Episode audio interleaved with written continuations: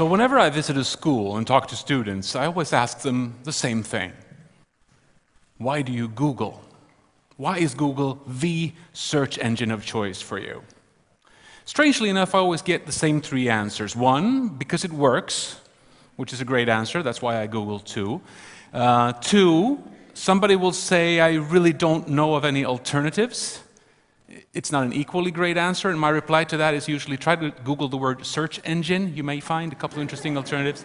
Um, and last but not least, thirdly, inevitably, one student will raise her his hand and say, with Google, I'm certain to always get the best unbiased search result. Certain to always get the best unbiased search result. Now, as a man of the humanities, albeit a digital humanities man, that just makes my skin curl. Even if I too realize that that trust, that idea of the unbiased search result is a cornerstone in, our collective love for and appreciation of Google. I will show you why that philosophically is almost an impossibility. Uh, but let me first elaborate just a little bit on a basic principle behind each search query that we sometimes seem to forget. So whenever you set out to Google something, start by asking yourself this, am I looking for an isolated fact? What is the capital of France? What are the building blocks of a water molecule? Great, Google away. You know, there's not a group of scientists who are this close to proving that it's actually London and H3O. You don't see a big conspiracy among those things. We, we agree on a global scale what the answers are to these isolated facts. But if you complicate your question just a little bit, and ask something like, um, why is there an Israeli-Palestine conflict? You're not exactly looking for a singular fact anymore. You're looking for knowledge, which is something way more complicated and delicate. And to get to knowledge, you have to bring 10 or 20 or 100 facts to the table and acknowledge them and say, yes, these are all true, but because of who I am, young or old, or black or white, or gay or straight, I will value them differently. And I will say, yes, this is true, but this is more important to me than that. And this is where it becomes interesting because this is where we become human. This is when we start to argue, to form society. And to really get somewhere, we need to filter all our facts here through friends and neighbors and parents and children and coworkers and newspapers and magazines to finally be grounded in real knowledge, which is something that a search engine is a poor help to achieve. So uh, I promised you an example just to show you why it's so hard to get to the point of true, clean, objective knowledge, as, as food for thought. I will conduct a couple of simple queries, search queries. We'll start by Michelle Obama, First Lady of the United States, and we'll click for pictures. It works really well, as you can see. It's a uh, perfect search result, more or less. It's just her in the picture, not even a president. Um, how does this work? Quite simple. I mean, Google uses a lot of smartness to achieve this, but quite simply, they look at two things more than anything. First, what does it say in the caption? What does it say under the picture on each website? Does it say Michelle Obama under the picture? Pretty good indication it's actually her on there. Second, Google looks at the picture file, the name of the file as such, uploaded to the website. Again, is it called michelleobama.jpg? Pretty good indication it's not Clint Eastwood in the picture. So you got those two, and you get a search result like this, almost. Now, in 2009, Michelle Obama was the victim of a racist campaign where people set out to insult her through her search results.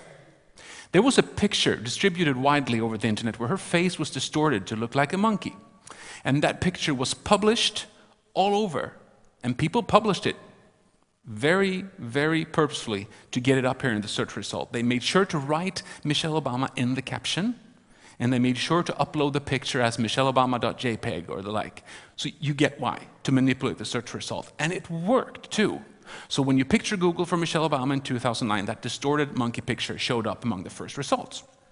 Now, this, the results are self-cleansing. And that's sort of the beauty of it, because Google measures relevance every, every hour, every day. Uh, however, Google didn't settle for that this time. They just thought that's racist and it's a bad search result, and we're going to go back and clean that up manually. We are going to write some code and fix it, which they did.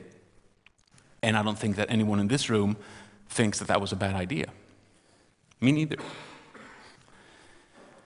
But then a couple of years go by, and the world's most Googled Anders, Anders Behring Breivik, uh, did what he did. This is July 22nd in 2011, and a terrible day in Norwegian history. This man, a terrorist, um, blew up a couple of government buildings, walking distance from where we are right now in Oslo, Norway, and he traveled out to the island of Utøya and shot and killed uh, a group of kids. Almost 80 people died that day. Um, and a lot of people would describe this act of terror as two steps, that he did two things. He blew up the buildings and he shot those kids. It's not true. It was three steps. He blew up those buildings, he shot those kids, and he sat down and waited for the world to Google him. And he prepared all three steps equally well. And if there was somebody who immediately understood this, it was a Swedish web developer, a search engine optimization expert in Stockholm named Nikke Lindqvist. He's also a very political guy, and he was right out there in social media, on his blog, on Facebook, and he told everybody if there's something that this guy wants right now, it's to control the image of himself. Let's see if we can distort that. Let's see if we in the civilized world can protest against what he did through insulting him in his search results. And how? He told all of his readers the following Go out there on the internet, find pictures of dog poop on sidewalks. Find pictures of dog poops on sidewalks. Publish them in your feeds, on your websites, on your blogs. Make sure to write the terrorist's name in the caption. Make sure to name the picture file, breivik.jpg. Let's teach Google that that's the face of the terrorist. And it worked. Two years after that campaign against Michelle Obama, this manipulation campaign against Anders Behring Breivik worked. If you picture Google for him the weeks after the July 22nd events from Sweden, you'd see that picture of dog poop high up in the search result as a little protest. Strangely enough, Google didn't intervene this time. They did not step in and manually clean those search results up. So, the million dollar question is there anything different between these two happenings here? Is there, is there anything different between what happened to Michelle Obama and what happened to Anders Behring Breivik? Mm, of course not. It's the exact same thing, yet Google intervened in one case and not in the other. Why? Well, because Michelle Obama is an honorable person, that's why, and Anders Behring Breivik is a despicable person. See what happens there? An evaluation of a person takes place. And there's only one power in the world, one power player in the world with the authority to say who's who.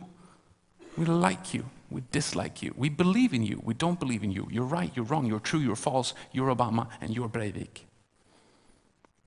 That's power if I ever saw it. So I'm asking you to remember that behind every algorithm is always a person a person with a set of personal beliefs that no code can ever completely eradicate. And my message goes out not only to Google, but to all believers in the faith of code around the world. You need to identify your own personal bias.